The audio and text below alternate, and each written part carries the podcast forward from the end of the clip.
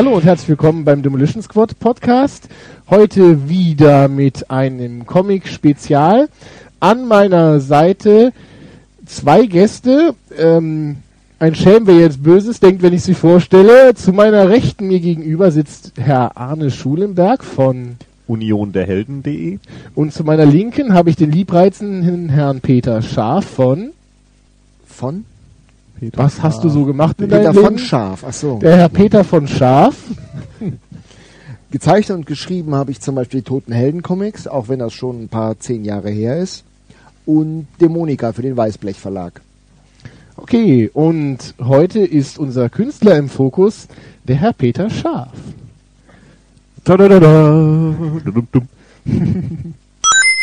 Freut mich, dass du heute hier sein kannst, Peter. Wie gesagt, man kennt dich von Dämonika und den Toten Helden Comics. Du meinst gerade, die Toten Helden sind schon ein paar zig Jahre alt. Seit wann machst du das Ganze eigentlich? Das war nicht Comics zeichne? Ja. Ich habe schon Comics gezeichnet, da konnte ich noch nicht schreiben. Das heißt, meine ersten Comics sind dann ohne Text ausgekommen. Mhm. Was für ein Verlag hat die publiziert? Als Fünfjähriger habe ich noch keinen Verlag gefunden, weil ich auch noch nicht schreiben konnte. Ach so, ich dachte, es liegt daran, dass du noch nicht geschäftsfähig warst. Äh, nein, also seit wann, wenn du gerade dabei bist, ab wann war für dich der Punkt, dass du, dass du gesagt hast, okay, ich werde professioneller Comiczeichner und verdiene damit meine Brötchen? Ich erzähle es mal so, wie man das normalerweise erzählt, wenn man sich vorstellt. Ich habe also Grafikdesign studiert Wo? und nach dem Studium in Düsseldorf und nach dem Studium habe ich als freier Illustrator mit ein paar Kommilitonen, haben wir eine kleine Agentur aufgemacht und haben dann angefangen. In der Agentur war ich dann hauptsächlich für die Illustration und die Kunden zuständig. Und als sich unsere Agentur runtergeschrumpft hatte und wir nur noch zu zweit waren, ähm, habe ich auch weiterhin als Illustrator gearbeitet und da kamen dann auch die ersten Comic-Jobs und Trickfilm-Jobs dazu. Ansonsten habe ich aber über die Jahre als klassischer Grafiker und dann auch irgendwann als Screen Designer gearbeitet, der also Anzeigen zusammengekloppt hat, der Flyer gestaltet hat und ähnliches Zeugs. Nach meiner Umschulung zum Online Screen Designer habe ich zwei Jahre, zweieinhalb Jahre in der Internetbranche gearbeitet. Und nachdem das dann auch nicht mehr so interessant war, beziehungsweise auch die Internetblase geplatzt und damit auch mein, meine Arbeitsstelle auch genauso geplatzt war, habe ich einen Job als Illustrator und Comiczeichner bei einer kleinen Internetfirma bekommen, wo ich dann noch ein Jahr gearbeitet habe. Als das dann zu Ende war, habe ich mir überlegt, dass ich nach all den Jahren doch festgestellt habe, dass mir das Comic und Cartoonzeichen nicht nur den meisten Spaß macht, sondern mir eigentlich auch das meiste und regelmäßige Geld gebracht hat. Und da habe ich mich dann entschlossen, so, ab morgen bist du ausschließlich und professionell Comic- und Cartoonzeichner. Das mache ich jetzt schon seit sechs Jahren und ich bin recht zufrieden. Ich habe schon sehr schöne Jobs gemacht und hoffe auch, dass das in dem Maße so weitergeht. Die Toten Helden Comics sind aus welchem Jahr? Die Toten Helden Comics sind entstanden zu meiner Studienzeit. Zu meiner Studienzeit und beziehungsweise in meiner, angefangen hat es, als ich äh, meinen Zivildienst gemacht habe. Da habe ich gedacht, es wird Zeit, dass ich meinen ersten Comic selbst verlege und rausbringe und habe dann die punklastigen und vom zweiten Mad Max Film inspirierten Toten Helden Comics gemacht. Bin dann alle zwei, drei Monate in den Copyshop gegangen, habe die neueste Ausgabe durchkopiert, geheftet und per Post an meine Leser versandt und auch zwei oder drei Fansign-Comic-Händler, die es damals wirklich gab, mit äh, größeren Kontingenten bestückt und die haben die dann für mich verkauft. da muss man ja schon fast äh, Geschichtsunterricht geben für die jüngeren äh, Zuhörer unter uns, die jetzt, sagen wir mal, von meiner Zielgruppe her kommen, von den Videospielen. Was ist das denn? Genau. Äh, erklär uns mal, warum hast du die Sachen nicht einfach ins Internet gestellt, sondern Hefte fotokopiert und per Post verschickt? Woher hast du die Adressen von den Leuten gehabt und was ist ein Fansein? Also damals, man muss wirklich sagen, damals hatten wir hier in Deutschland schon elektrisches Licht. Mhm. Und Welches ähm, Jahr war das? man interessierte sich auch schon für Musik und An- hat an- vor allen Dingen an- auch schon. Andere Frage. Äh, würdest du uns dein Alter einmal verraten? Sag mal, du springst aber ganz schön. Das, das Nee, nein, nein, nein, äh, damit wir das einordnen können. Oder sag uns mal, 1962 geboren, bin ich jetzt 47 Jahre alt. Und ich sag mal, das war mit den Toten Helden Comics, da war ich so 17, 18. Ja, rechnen wir mal ganz schlau auf 1962, nochmal 20 Jahre drauf. Dann wird das also in 80 gewesen sein. 1980 ist, denke ich mal, die erste Toten Helden Comics Ausgabe erschienen. Okay. So, zurück zu der Frage. Wie lief das mit dem Kopieren? Was ist ein Fansein? Fansein kommt von Fan und Magazin. Ist ein Wort, wie sagt man? Konglomerat. sehr schön, also zusammengesetzt aus Fan und Magazin. Ähm, versucht rein optisch ein Magazin nachzubilden und ist inhaltlich kommt es aus dem Fanbereich. Also ist geleitet davon, dass man so sein möchte wie oder dass man irgendwas Bestimmtes gut findet. Das heißt, das ist unentgeltlich oder wird zumindest in, in ehrenamtlicher Arbeit zusammengeschustert? Oder? Für uns damals hieß das Fansigns waren die Magazine, die wir gemacht haben, ohne dass wir da irgendeinen Verlag hinterstehen hatten, ohne dass wir ins Pressegrosse oder sonst wo reingekommen sind, sondern ähm, wir haben halt Magazine gemacht über Musik, Politik, was uns als Jugendliche damals so interessiert hat. Wir waren schon ziemlich punkig damals, haben also die lustigen Sex Pistols gehört und sind auch schon auf die ersten Hausbesetzerdemonstrationen gegangen und ähm, haben noch vor 17 Jugendlichen die Toten Hosen in Langenfeld im Jugendzentrum gesehen und auch über diese Highlights unseres Lebens berichten wollen. Das heißt, wir haben es an die Schreibmaschine gesetzt und haben unsere, unser persönliches Erleben runtergetippt. Das Ganze wurde dann ein bisschen layoutet, mit, mit Bildmaterial angereichert, auf A4 geklebt und in den Kopierladen gebracht. Dann in einer Auflage von manchmal bis zu 75 Stück dupliziert, an Freunde verteilt, in der Fußgängerzone verkauft und über Post an Bekannte und Freunde verschickt, die unsere Adresse oder über die bloße Existenz unseres Magazins aus anderen Fansigns erfahren haben.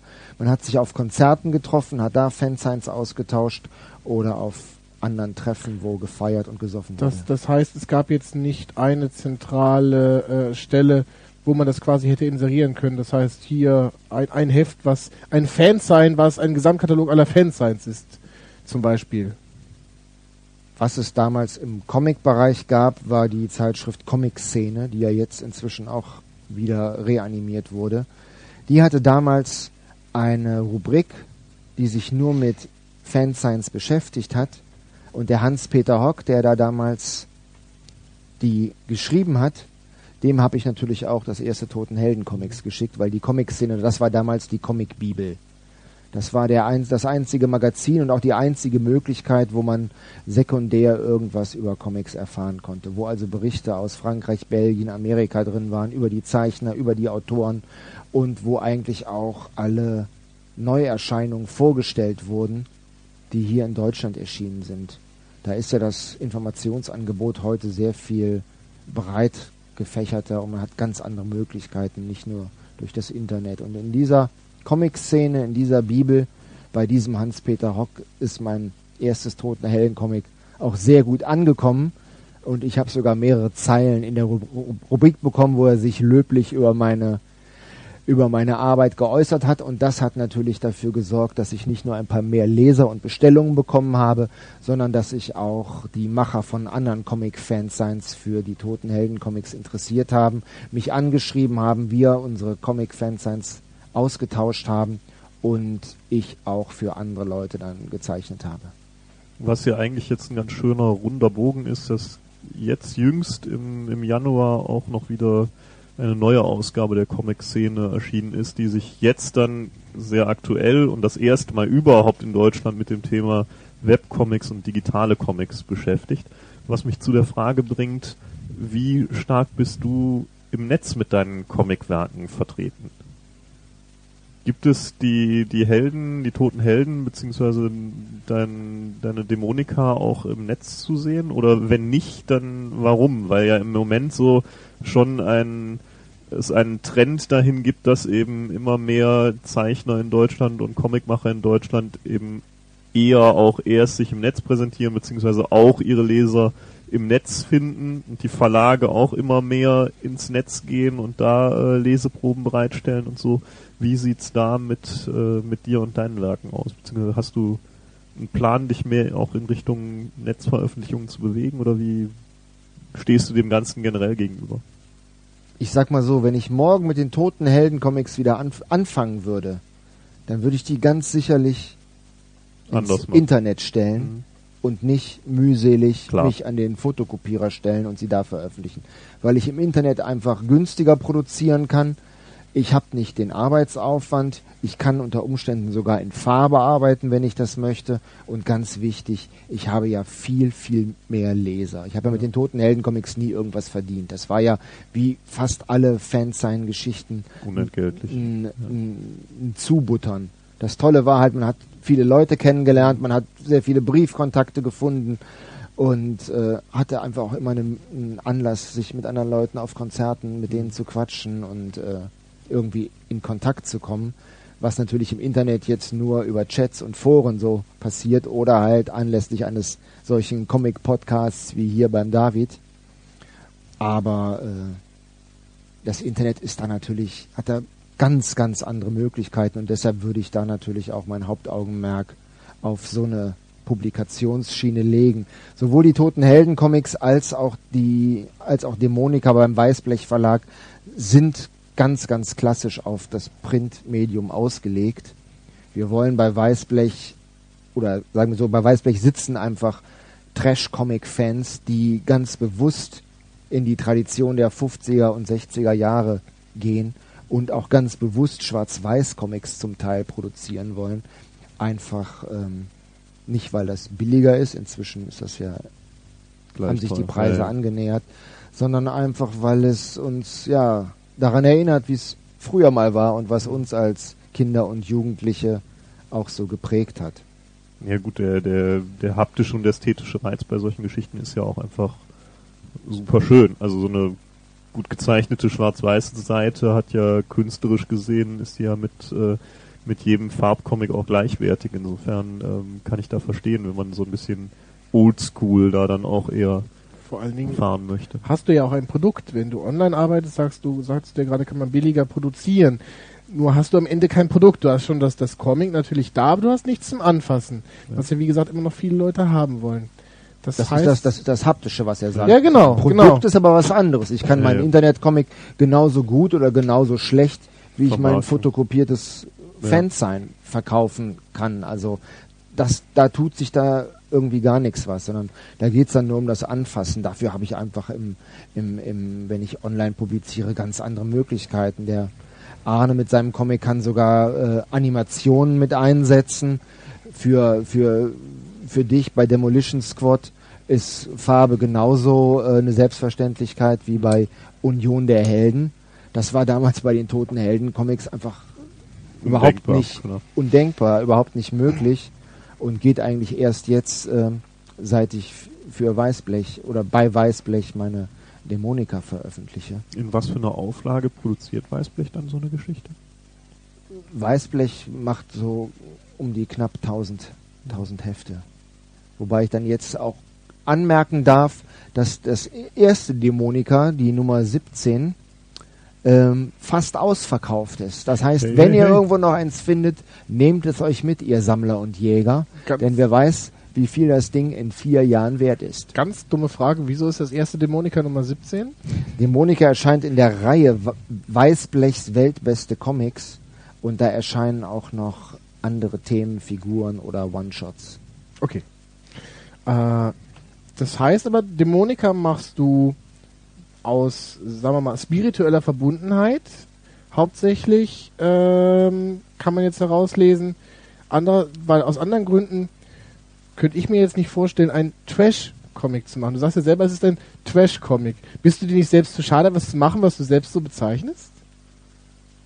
Also, Dämonica ist ein Fantasy-Comic mit starken parodistischen Zügen. Ich bin halt ein Freund von solchen Dingen wie Herr der Ringe, vom visuellen her und was da so passiert. Ich hasse zwei Elfen, aber diese ganze Welt, die da entstanden ist und äh, die ja jetzt auch schon ganz viele Nachahmer und inspirierte Leute ähnliche Werke hat schaffen lassen, finde ich einfach super klasse, so wie andere Leute halt Star Wars Fan sind. Liebe ich Orks und Trolle und Gnome, die durch die, die mordend und plündernd durch die Lande ziehen. Ja, die kratzen so. und äh, das macht mir einfach mal so Spaß. Und das Trash bezieht sich jetzt weniger auf die Qualität der Hefte, wobei ich auch nicht der große Zeichner vor dem Herrn bin und auch gar nicht die Absicht habe, da äh, die Zeiten überdauernde Kunstwerke zu schaffen, sondern ich möchte einfach meine Art von Geschichte erzählen und ich möchte natürlich auch die Dinge zeichnen, die ich gerne zeichne. Das sind sowohl muskelbepackte, stiernackige, dumme Orks als auch ganz arme Fantasy-Frauen, die sich nur ganz kleine Badeanzüge leisten können, indem sie auch bei Regen, Schnee und Wind durch die Gegend laufen. Kurz und gut, all das, was intellektuellen Menschen unglaublichen Spaß bereitet und sie sich gerne ansehen. Das ist der Anti-Autoren-Comic schlechthin, ja. ja gut, aber eigentlich ist doch gerade auch für solche Geschichten die äh, potenzielle Leserschaft auch im Netz enorm. Und äh, da stelle ich mir die Frage, warum machst du nicht auch in der Richtung eben neben der Tausender Printauflage nicht eine, eine Seite auf und erreichst äh, und visierst eben auch ähm, das, das größere sich im Netz befindliche Publikum an oder das englischsprachige Publikum an? Da kann ich ganz einfach sagen, das ist Mehrarbeit und eine Mehrarbeit, die ich neben meinem Berufsleben gar nicht leisten kann. Ich habe natürlich Internetprojekte schon gemacht. Das ist einmal meine eigene Homepage www.scharf.de. Scharf bitte mit Doppel A und Doppel F nicht vergessen. Und dann hatte ich auch noch einige andere Projekte und da habe ich einfach gesehen, dass das HTML, das Pflegen der Seiten, das Überprüfen der Links, einfach, dass das ganze Ding rund läuft, so viel Zeit in Anspruch nimmt, dass ich da ja noch weniger zum Zeichnen komme.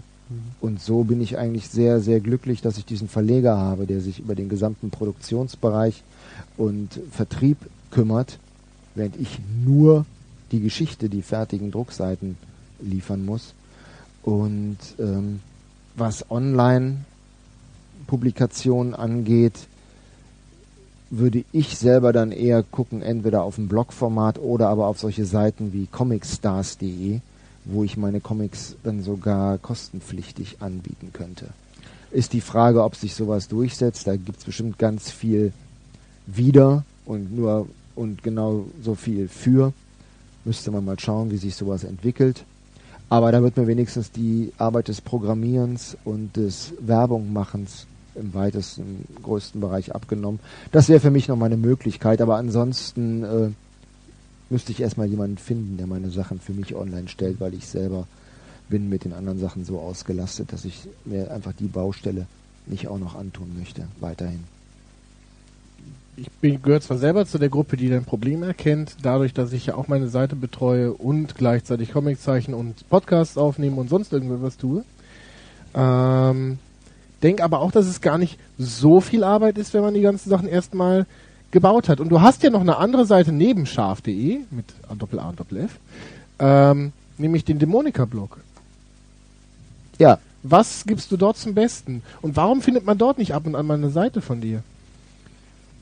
Dämonikablog.de ähm, dient eigentlich nur als äh, Publikumsinformationsmedium das heißt, Leute können sich da informieren, wie es um den neuesten Dämonika-Comic steht, wann der vielleicht rauskommt und äh, so ein paar andere kleinere Sachen wie Preisausschreiben oder das Veröffentlichen von Scribbles und Probezeichnung.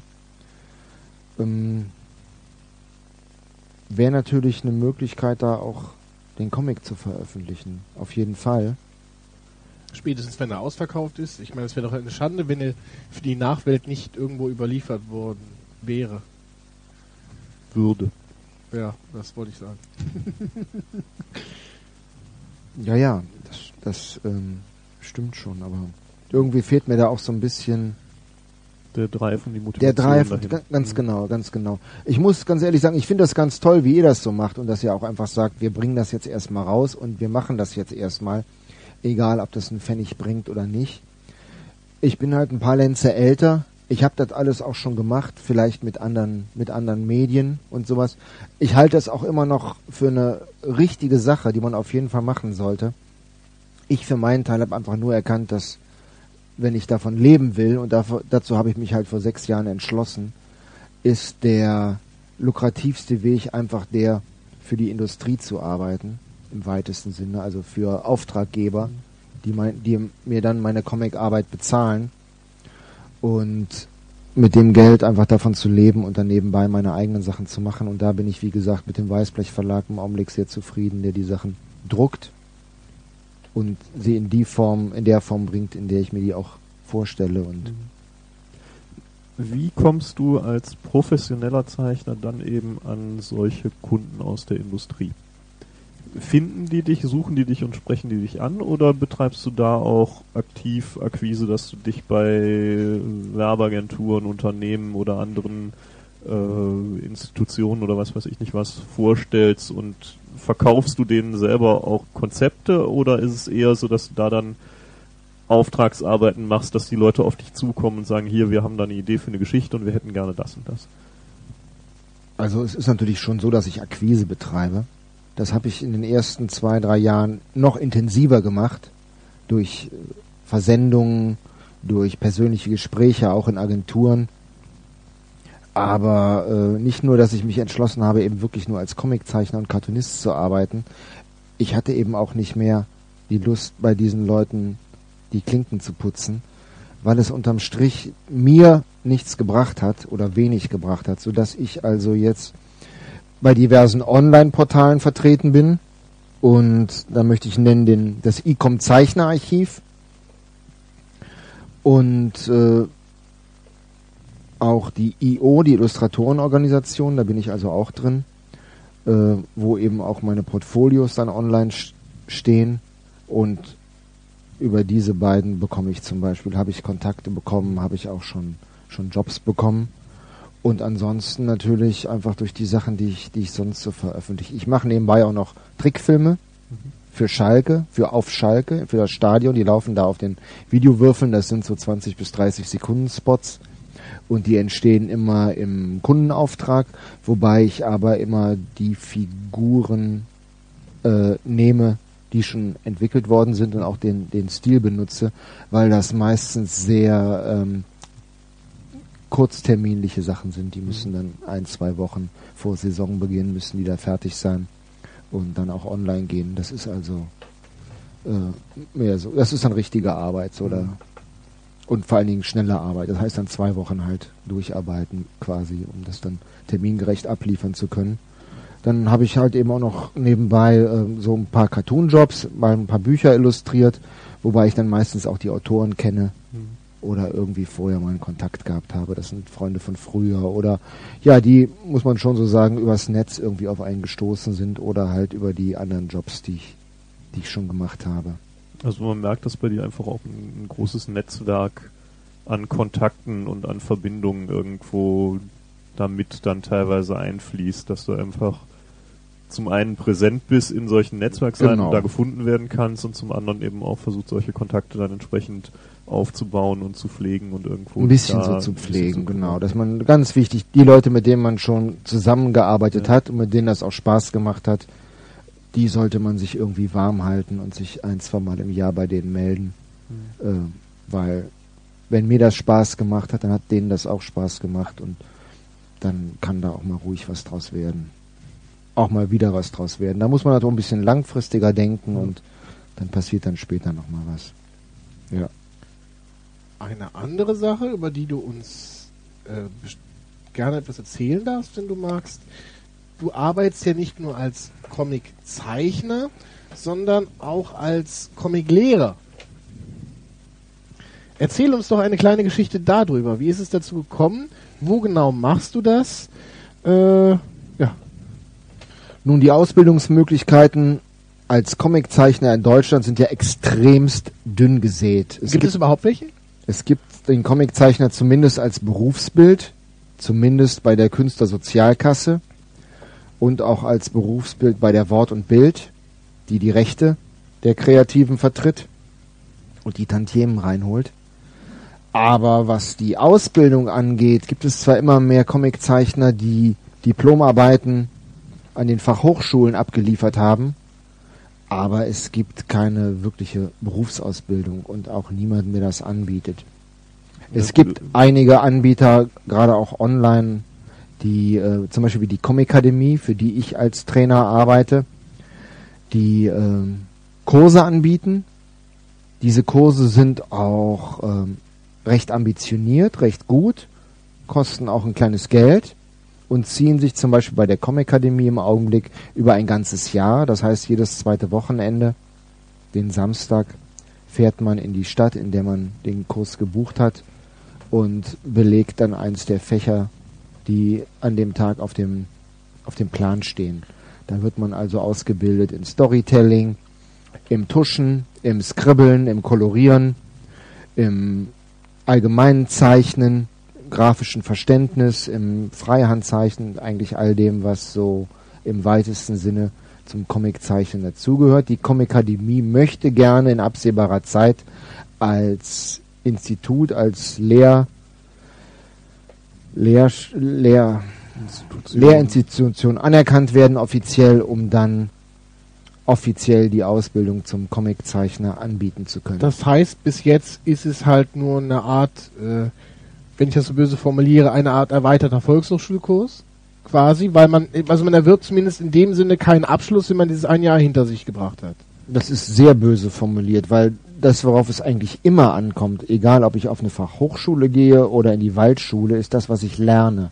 Und das, Natürlich. was ich, das, was ich bei der Comikademie lerne, ist entschieden mehr als das, was ich, ohne den jetzt zu nahe treten zu wollen, bei einer Volkshochschule lernen kann.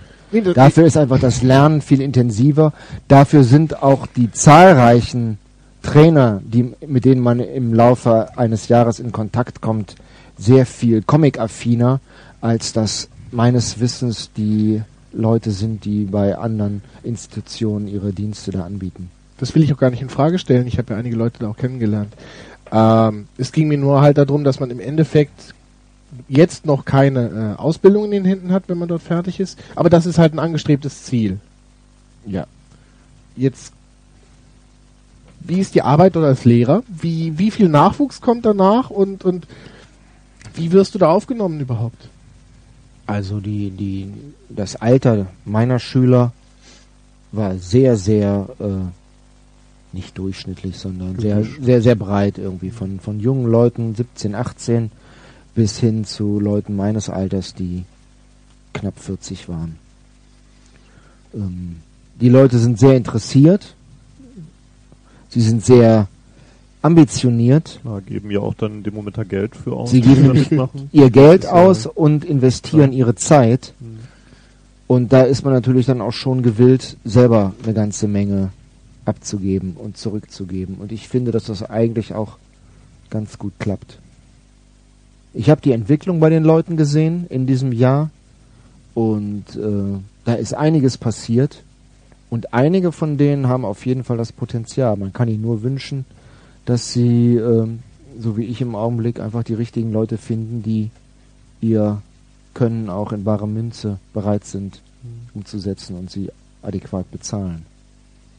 Wo wir beim nächsten Thema, über das wir gerne sprechen könnten, wären, wie es nämlich um Comics in Deutschland überhaupt bestellt ist. Das ist im Ende unser Talkthema. Aber bevor wir dazu kommen, habe ich noch ein paar Fragen, die ja auf deinen Charakter schließen lassen oder auf deine Herkunft. Nämlich, was hat dich eigentlich an Comicwerken am meisten geprägt? Und die nächste Frage, die nehme ich jetzt auch schon mal vorweg, ist, was ist im Augenblick dein absoluter Lieblingscomic? Also geprägt hat mich Dein großes Vorbild.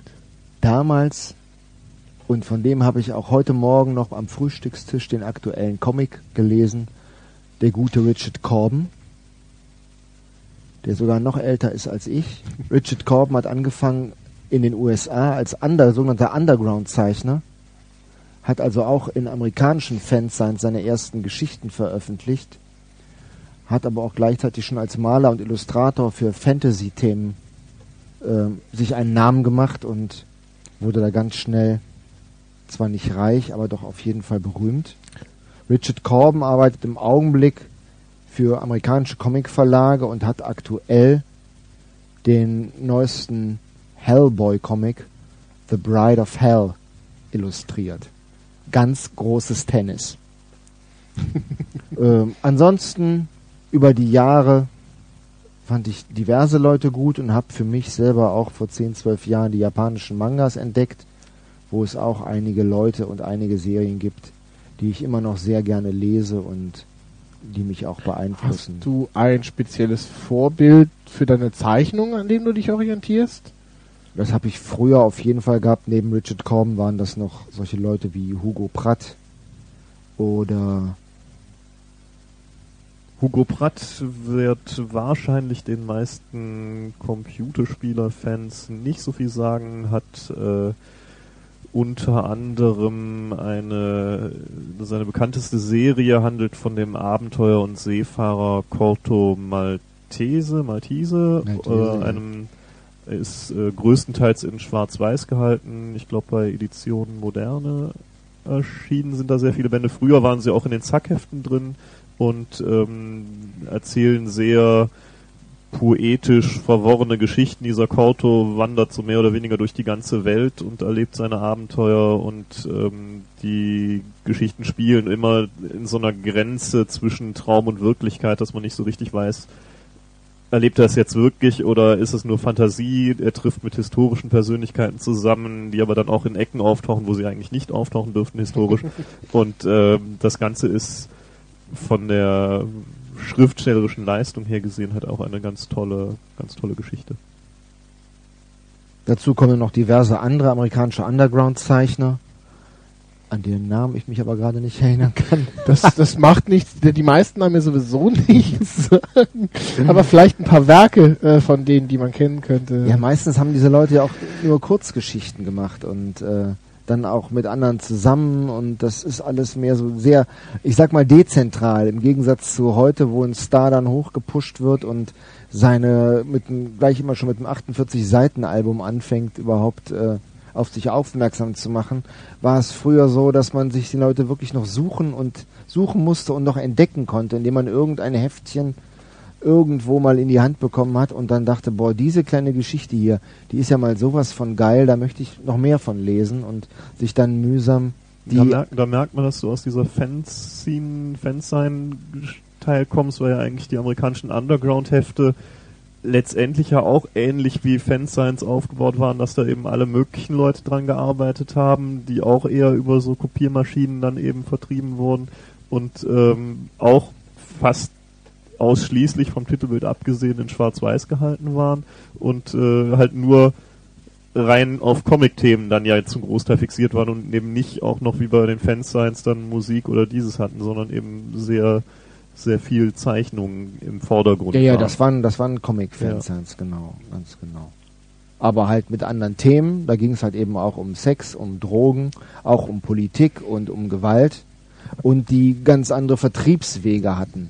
Während wir also auch noch das eben mit der Post verschickt haben oder ein paar Ausgaben bei diesen wenigen Comic-Fansign-Händlern hatten, war das in Amerika so, dass die über die sogenannten Headshops verteilt wurden. In Amerika konnte man damals zwar kein Marihuana direkt kaufen, aber Chillums, Wasserpfeifen und alles sonstige Zu Zubehör, was man für den Konsum von, äh, von solchen Drogen brauchte, Kaffee. die halt eben neben Musik, Tapes und Schallplatten auch diese Comics mit angeboten haben und äh, Um ein paar der bekannteren Namen zu nennen, die in dem Bereich gearbeitet haben, das sind zum Beispiel Robert Crumb, von dem man auch so äh, Felix, nee, Flix, nee, Fritz, Fritz, the Cat. Fritz the Cat kennen Das ist mal einer, den dürfte. ich kenne. Den äh, findet man aktuell in den Buchhandlungen, weil er das erste Buch Genesis als Comic umgesetzt hat, was zwar noch den Zeichenstil von ihm beinhaltete, was aber komplett weg ist von dem, was er früher Underground-mäßig gemacht hat, wo es Ja. halt wirklich sehr um äh, Sex und Drugs und Rock'n'Roll ging. Äh, dann Art Spiegelmann, den, der so mit am bekanntesten ist durch sein Werk Maus und ähm, wen haben wir dann noch? Scott McCloud hat auch Underground gemacht. Gilbert Shelton, Gilbert Fabius Shelton. Furious Freak Brothers. Genau. Dann gibt's dann noch einige andere Jungs. Ich weine gleich vor Glück, weil ich die alle kannte.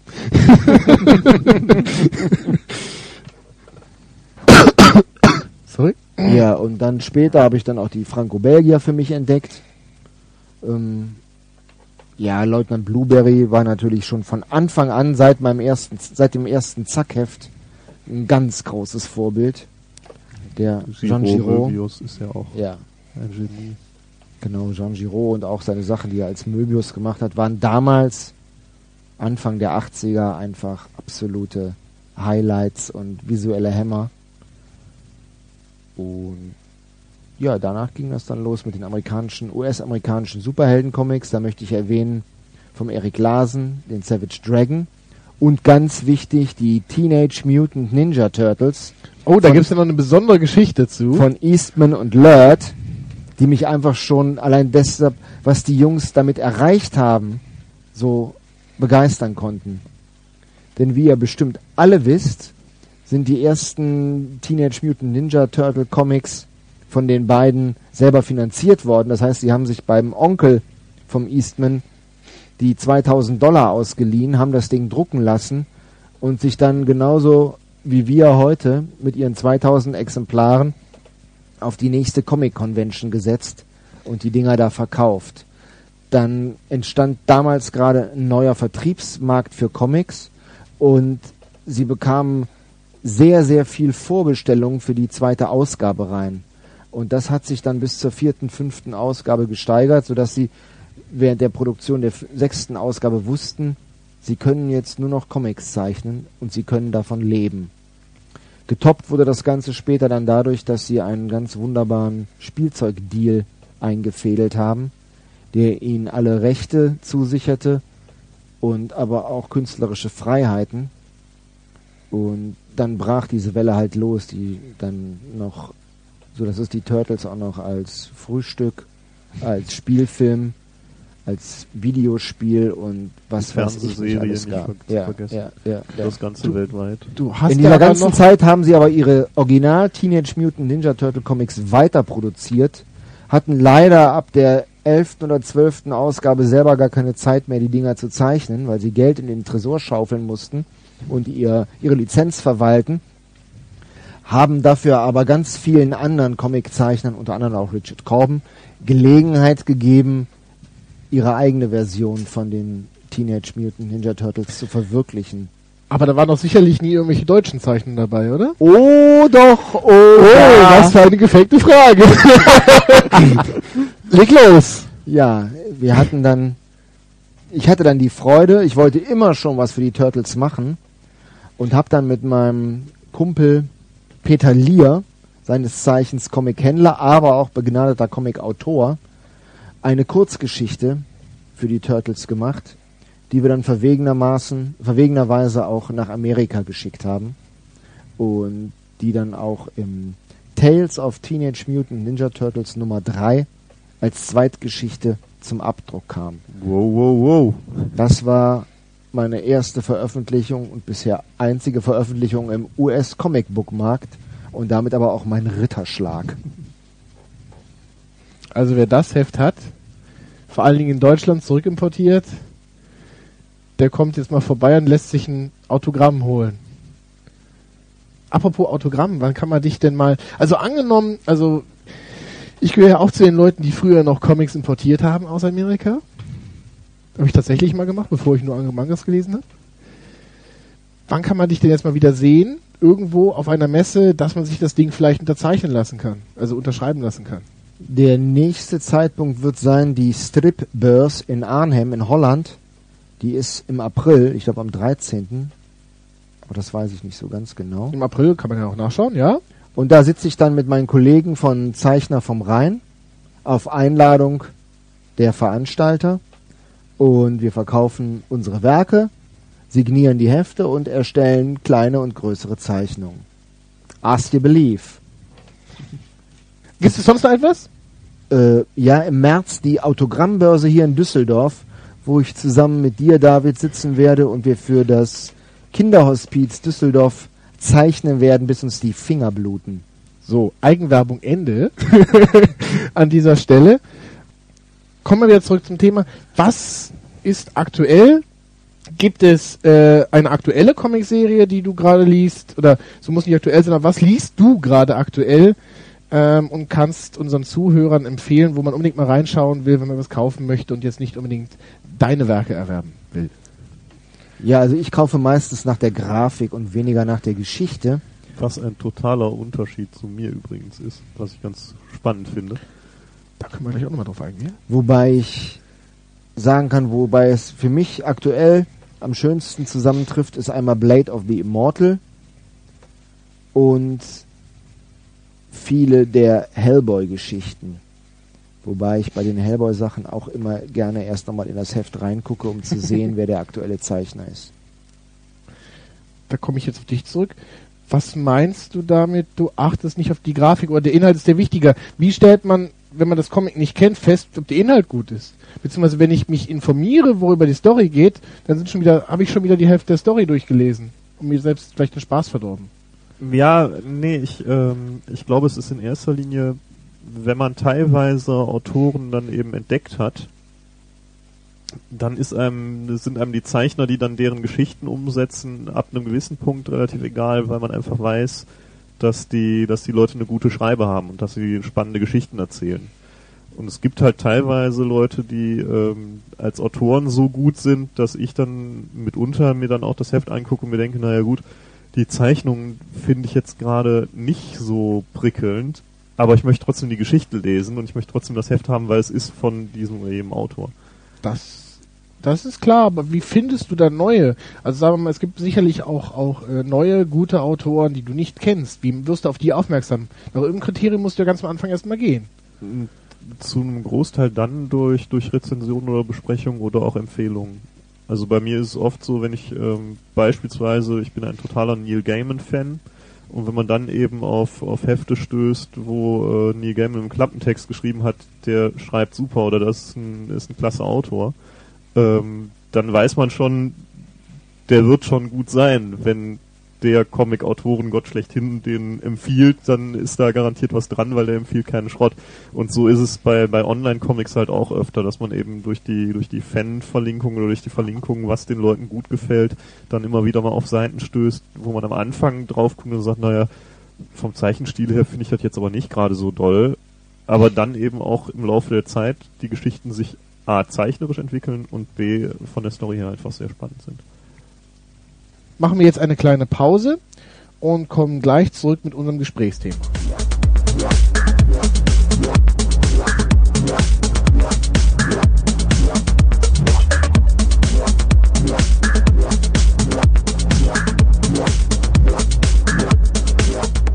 So, wir sind wieder da. Ähm, unser Gesprächsthema heute mit meinen Gästen ist wie viel Mercedes kauft man sich so als Comiczeichner? Wie viele äh, Chauffeure hast du und wie groß ist dein Anwesen? Also du möchtest wissen, ob ich vom Comiczeichnen leben kann. Naja, seit sechs Jahren kann ich das halt. Und manchmal gut und manchmal etwas weniger gut.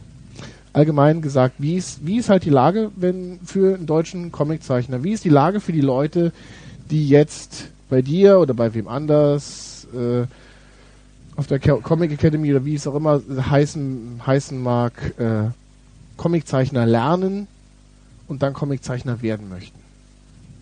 Ich weiß, dass von den großen Verlagen, dass bei den großen Verlagen einige Manga-Zeichner und Manga-Zeichnerinnen angestellt sind, die auch regelmäßig Geld verdienen. Es gibt aber ansonsten nicht so viele Möglichkeiten, um als Zeichner von Unterhaltungscomics in Deutschland sein Auskommen zu haben. Da ist dann eher die Möglichkeit, ähm, Geld zu verdienen, indem man Comics für, für Kunden aus der Industrie oder aus dem öffentlichen Leben macht. So wie das auch bei mir der Fall ist. Hast du da im Laufe der Zeit, na gut, du hast dich jetzt vor sechs Jahren selbstständig gemacht, aber kannst du da einen, einen Trend erkennen? Du bist ja jetzt schon auch länger in dem als Illustrator unterwegs, dass eben die Tendenz auch mehr und mehr sich dahin entwickelt hat, dass Unternehmen in Deutschland auch Comics für sich finden und einsetzen? als Mittel der Werbung oder als äh also es ist es ist allgemein so, dass die Leute die Comics gut finden oder die Comics in den 70er und 80er Jahren gut fanden und die ungefähr so mein Alter haben oder vielleicht irgendwie 10, 15 Jahre jünger sind, also dass die inzwischen eben im Berufsleben angekommen sind und dadurch äh, bei diesen Kunden einfach eine ganz andere, äh, ein ganz anderes Selbstverständnis von von Comic ist. Die machen zwar ihren Job, so wie man das kennt, aber privat haben sie einfach mit Comics viel mehr Kontakt gehabt, als das noch vor äh, 20, 25 Jahren gewesen ist, wo die Leute, wenn es hochkam, Mickey Mouse kannten, aber Mickey Mouse nicht gelesen haben. Und ähm, das ist einfach jetzt anders. Das sieht man ja auch in den Feuilletons von Spiegel, von äh, Frankfurter Allgemeine Zeitung und anderen Publikationen, die schon den Rezensionen und Besprechungen von Comics richtig Platz einräumen. Und genauso ist es dann halt eben auch mit den, mit den Jobangeboten. Es ist einfach so, dass bei den neuen Medien für die Zielgruppe der, ich sag mal, 12- bis 25-Jährigen neben Videospiel und Film einfach der Comic immer noch seinen Platz hat und im Vergleich zu den beiden erstgenannten einfach auch viel günstiger zu produzieren ist. Und wohl auch deshalb äh, jetzt immer mehr Comics auch angefragt werden, obwohl der eigentliche Comicmarkt, mal vom, von den Manga-Übersetzungen abgesehen, ähm, in Deutschland ja schon seit sehr langer Zeit stagniert. Ja, das ist mir, ist mir so auch aufgefallen, dass man einfach merken kann, dass eine, ähm, dass die Akzeptanz des Mediums Comic immer mehr und immer stärker wird, was ja auch historisch bedingt ist, dass das einfach langsam aber sicher die Generationen, die äh, mit dem Comics sind schlecht und wer Comics liest, der lernt nicht richtig lesen und Comics verderben die Jugend und so weiter, dass die Generationen einfach langsam aber sicher immer, immer älter werden und immer weniger auch dann das Sagen haben in Unternehmen und da eben neue Leute, die Comic-affiner sind, reinrutschen. Das Problem, was man in Deutschen halt hat, ist neben dieser historischen Geschichte, dass Comics nicht so anerkannt sind, einfach die Tatsache, dass äh, in Deutschland sehr früh und fast ausschließlich auf Lizenzen gesetzt wurde. Das heißt, dass auch das von mir schon genannte Zack-Magazin bis auf zwei, drei Ausnahmen eben auch nur Lizenzmaterial aus dem franco-belgischen Raum gebracht hat. Und das hat sich eigentlich bis heute nicht geändert. Und das allerbeste Beispiel sind halt eben auch die Mangas, die aus Japan importiert werden oder aus Korea, die Manwas. Da gibt es halt ein paar deutsche Zeichner, aber die sind Vergleich, im Vergleich zu der Masse, die als Lizenz veröffentlicht wird, verschwindend gering. Und nach Hans-Rudi Wäscher mit Sigurd Falk und Tibor Comics in den 50er und 60er Jahren hat es außer Mackie und Nick Knatterton eigentlich äh, keine Serien gegeben, an denen deutsche Zeichner gearbeitet hätten und wo man sagen könnte, es gäbe sowas wie eine deutsche Comicproduktion. Es, es zeigt aber dann doch, wenn die ganzen Mangas hier ja, die haben ja quasi den Markt überflutet ab einem bestimmten Zeitpunkt, dass der Comicmarkt dann sicher da ist. Die Käufer sind da.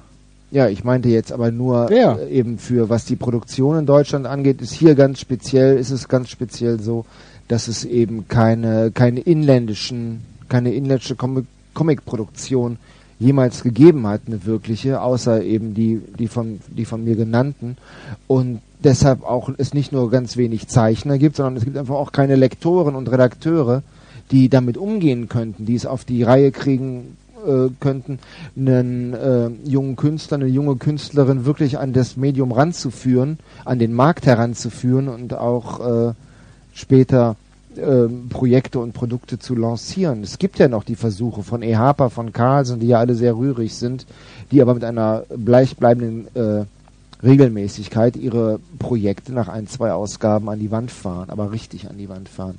Was man ja auch an der von der Ausbildung her an den Hochschulen nach wie vor sieht, ähm, dass eben da auch in die Akzeptanz, Comic zu machen, nach wie vor ziemlich gering ist. Also ich habe es für mich und ich habe glaube jetzt von ähm, vom Alter her äh, gut zehn Jahre jünger als du und ich habe äh, bei meinem Studium eben noch die Resonanz bekommen, als ich gesagt habe im Studium hier, ich würde auch gerne Comic machen, äh, dass mir da halt von meinen Illustrationsdozenten gesagt würde, Comic, nee, kennen wir uns nicht aus, brauchst hier nicht machen, geh am besten direkt nach Frankreich. Oder nach Amerika oder zu irgendeiner Comicschule, aber Comic in Deutschland ist tot.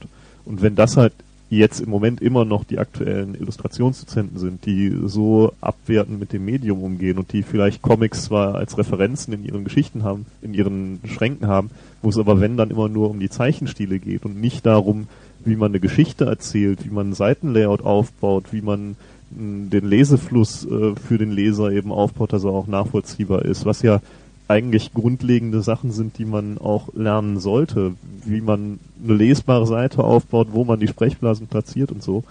Ähm, da merke ich auch jetzt noch, wenn ich mir jetzt so Werbecomics angucke oder was so von Unternehmen als Comics in der Werbung genutzt wird, ähm, ist für mich der Eindruck, dass sehr, sehr oft Unternehmen dann Grafiker beauftragen, einen Comic für sie umzusetzen, man aber dann im Nachhinein beim Endergebnis sieht, dass das Grafiker gewesen sind, die mit Comics nicht viel am Hut hatten und die dann gesagt haben, jo, mache ich mal einen Comic, sich aber eigentlich auch mit dem Medium nicht richtig auskennen, weil es eben da auch nicht so die die Grundlagen da sind. Also Industrie und Werbung halte ich jetzt für ein schlechtes Beispiel, weil die Pro äh, Projekte immer ganz stark vom von den Absichten des Kunden dominiert werden. Da gibt's ja gar nicht die Möglichkeit, wirklich frei was zu machen. Und wenn man mal so guckt an die, an die Zeitungscomics, die zum Beispiel in der Hör zu über all die Jahre regelmäßig veröffentlicht wurden und wo auch die Grafiker und Autoren Zeit hatten, Geschichten zu entwickeln und ihre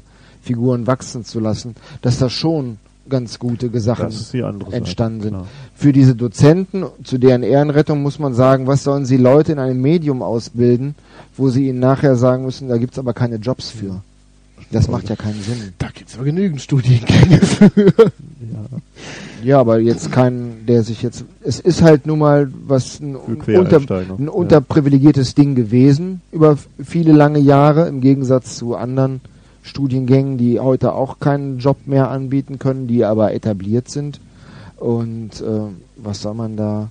Da ist natürlich extra schwer, da jetzt ein, äh, ein Umfeld zu etablieren, das wirklich gute Comiczeichner, Autoren und Lektoren hervorbringen könnte.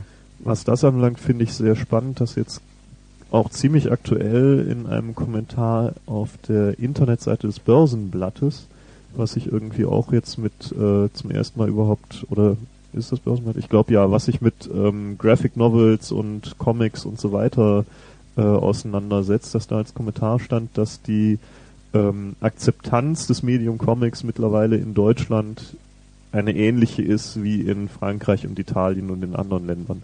Und wo für mich ganz klar ist, die Akzeptanz, die mag mittlerweile unter der Bevölkerung ähnlich sein, dass Comics eben kein Kinderkram oder Schund sind, sondern durchaus auch ein gleichwertiges künstlerisches Medium wie Literatur oder Film, dass aber ähm, die Käufer, Käuferschaft und die Leute, die in einen Comicladen gehen und sich Sachen kaufen oder die generell Comics kaufen, äh, von der Masse her immer noch weit, weit von dem entfernt ist, was in unseren Nachbarländern passiert.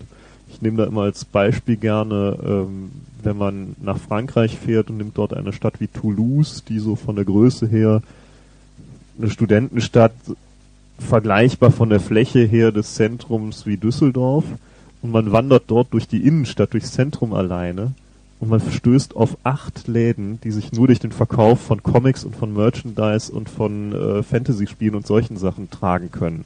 Acht Comicläden in so einem altstadtgroßen Zentrum, wo man innerhalb von einer Stunde alle Läden abgeklappert hat. Das möchte ich mal in einer einzigen deutschen Stadt auch nur annähernd sehen. Also, um vielleicht die Anekdote nochmal ein, einschmeißen zu können. Ich, ich war ja letztens äh, in Japan gewesen, war auf der, auf der Ja, das Comic-Messe. noch wieder eine andere. auf der Comic-Messe dort in Japan, die ja nur von Hobbyleuten betrieben wird. Das sind äh, Hobbyzeichner, die dort ihre eigenen Heftchen produzieren und auslegen, also keine professionellen Verlage. Und die schließen sich zu Zirkeln zusammen, damit sie auch was auf ihrem Tisch präsentieren können. Da hast du ein paar mehr Sachen. Das sind dann sozusagen die Zeichner vom Rhein, ähm, sind dann halt quasi auch vertreten. Und das sind aber 35.000 Mal die Zeichner am Rhein. 35.000 Ausstellerzirkel präsentieren ihre Hefte. Also wenn jeder drei Hefte hat, dann sind wir schon auf über 100.000 Heften, die dort feilgeboten werden, die extra für diese Messen gemacht werden. Da steht auch extra immer, für welche, oft steht auf den Sachen äh, drauf, für welche Messe das Ding hergestellt worden ist, womit Hobbykünstler sich präsentieren können, um sich einen Namen zu machen. Und 450.000 Besucher. Also, wenn wir mal ein Hundertstel davon hätten, das habe ich in einem Videobeitrag noch gesagt, den, den ich dazu gemacht hatte. Aber um nochmal ganz auf die Ausgangsfrage zurückzukommen, angenommen, ich will jetzt Comiczeichner werden, wie gut ist denn die Chance überhaupt von meinem eigenen leben zu können? Was? Wie Von gut ist die Chance, wenn Comic. ich jetzt, äh, wenn ich, wenn ich fertig bin, als, als Grafikstudent oder was auch immer ich gemacht habe, äh, Bildhauer, äh, äh, äh, Einzelhandelskaufmann, wie gut ist die Chance, wenn ich damit fertig bin und habe meinen ersten Comic fertig, einen Verlag zu finden und davon leben zu können? Wenn dein Comic gut ist, solltest du da auch einen Verleger für finden. Die Frage ist halt, davon dann leben kannst, ist dann die nächste Frage. dafür muss der gute Comic sich erst auch mal gut verkaufen. das Problem ist, du hast halt ganz wenig Möglichkeiten dafür vorzuarbeiten, vorzufühlen. In der Zeit, in der du eigentlich dir das noch leisten kannst, zum Beispiel durch das Erstellen von kürzeren Geschichten auf dich aufmerksam zu machen, selber irgendwie einen eigenen Stil zu entwickeln, eine eigene Handschrift, vor allen Dingen auch eine gewisse Sicherheit zu entwickeln, damit dein Ding einfach rund ist, wenn es ins Heft, in die Läden kommt. Weil da fehlt einfach jede, jede Grundlage für. Du findest außer kleineren Verlagen wie Weißblech, Zwerchfell, da gibt's dann noch ein paar andere, niemanden, der deine Kurzgeschichte veröffentlichen könnte. Und diese Kurzgeschichte ist dann in einer so kleinen, geringen Auflage nur vertrieben durch, äh, durch ganz spezielle Vertriebe in ganz spezielle Comicläden und vielleicht, vielleicht noch in die Bahnhof, in ein oder die ein oder andere Bahnhofsbuchhandlung, dass du einfach gar kein, äh, gar kein Publikum erreichst, dass du auf dein Kommen vorbereiten könntest, auf deine Arbeiten. Oder aber du gehst ins Netz und versuchst da zu veröffentlichen und hast da dann eben das Problem, was jeder, der im Netz veröffentlicht hat, dass du eben deine Leser gewinnen musst und äh, die Leute davon überzeugen musst, sich A, deine Sache anzugucken und dir B, dann eventuell auch ein Feedback zu geben, weil im Online-Comic-Bereich gibt es in Deutschland, sagen wir mal, hunderte, weltweit gesehen tausende, mit denen man konkurriert. Und ähm, auch da jede Menge, sagen wir es einfach platt, Schrott, was die Zeichnung und Geschichten anbelangt. Dann aber die Möglichkeit zu kriegen, dass man, wenn man noch nicht so gut anfängt, ein entsprechendes Feedback bekommt, was denn an der Seite verbesserungsfähig ist oder was man da dann noch besser machen könnte. Da muss man halt auch lange suchen, bis man auf entsprechende Personen stößt, die einem dann weiterhelfen. Es sei denn, man geht zur Comic-Akademie und nimmt eben Geld in die Hand, um so einen Lehrgang zu besuchen, wo man dann halt das entsprechende Handwerk ein bisschen besser vermittelt bekommt.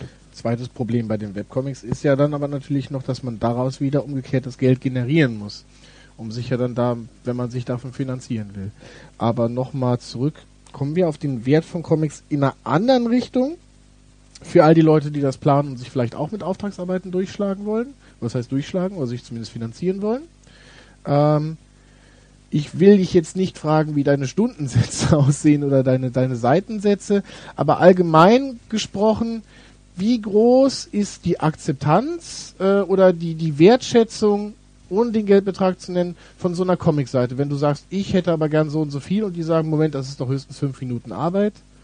Wie läuft das? Ja, wenn die, sehr negative wenn, die, wenn die das schon sagen, hast du natürlich ganz schlechte Karten. Wenn die meinen, sie wüssten, dass so eine Comicseite nur eine Summe X kosten darf, dann macht es wenig Sinn, mit den Leuten großartig weiterzureden.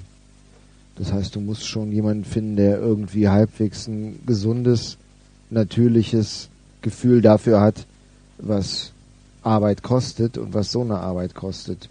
Und dann kannst du mit den Leuten auch die Preise aushandeln, die du brauchst, damit du davon vernünftig leben kannst.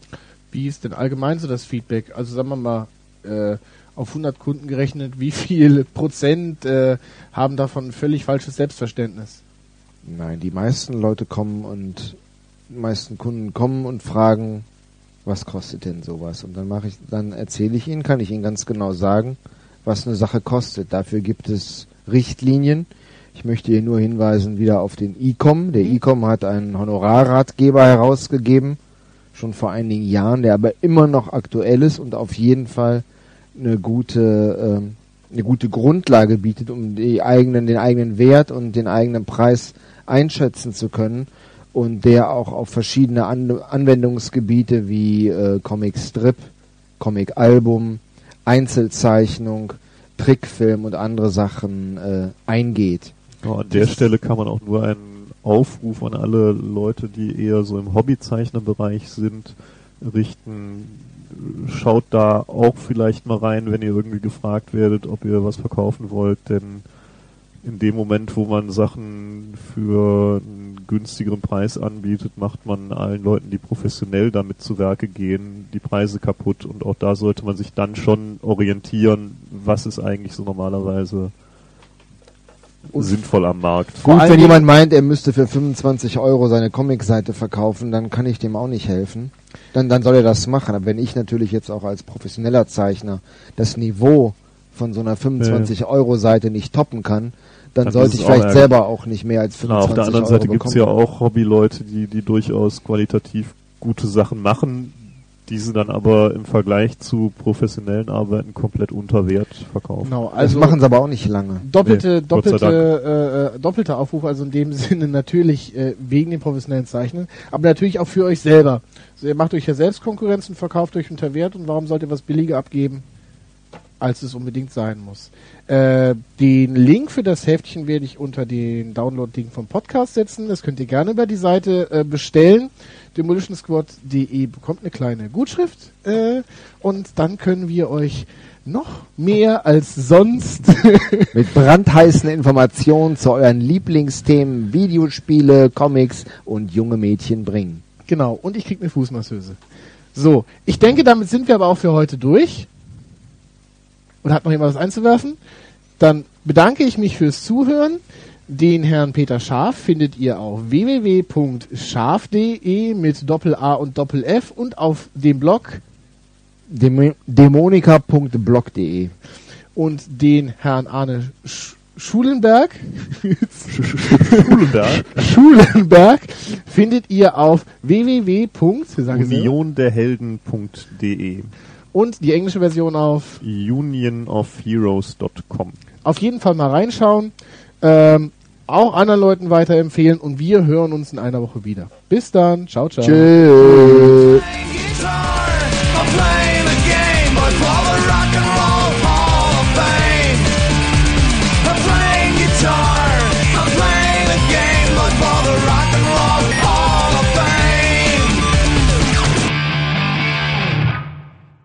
Wie gut kann man sich über Wasser halten als Comiczeichner in Deutschland? Die Formulierung ist ja schon mal richtig scheiße, David.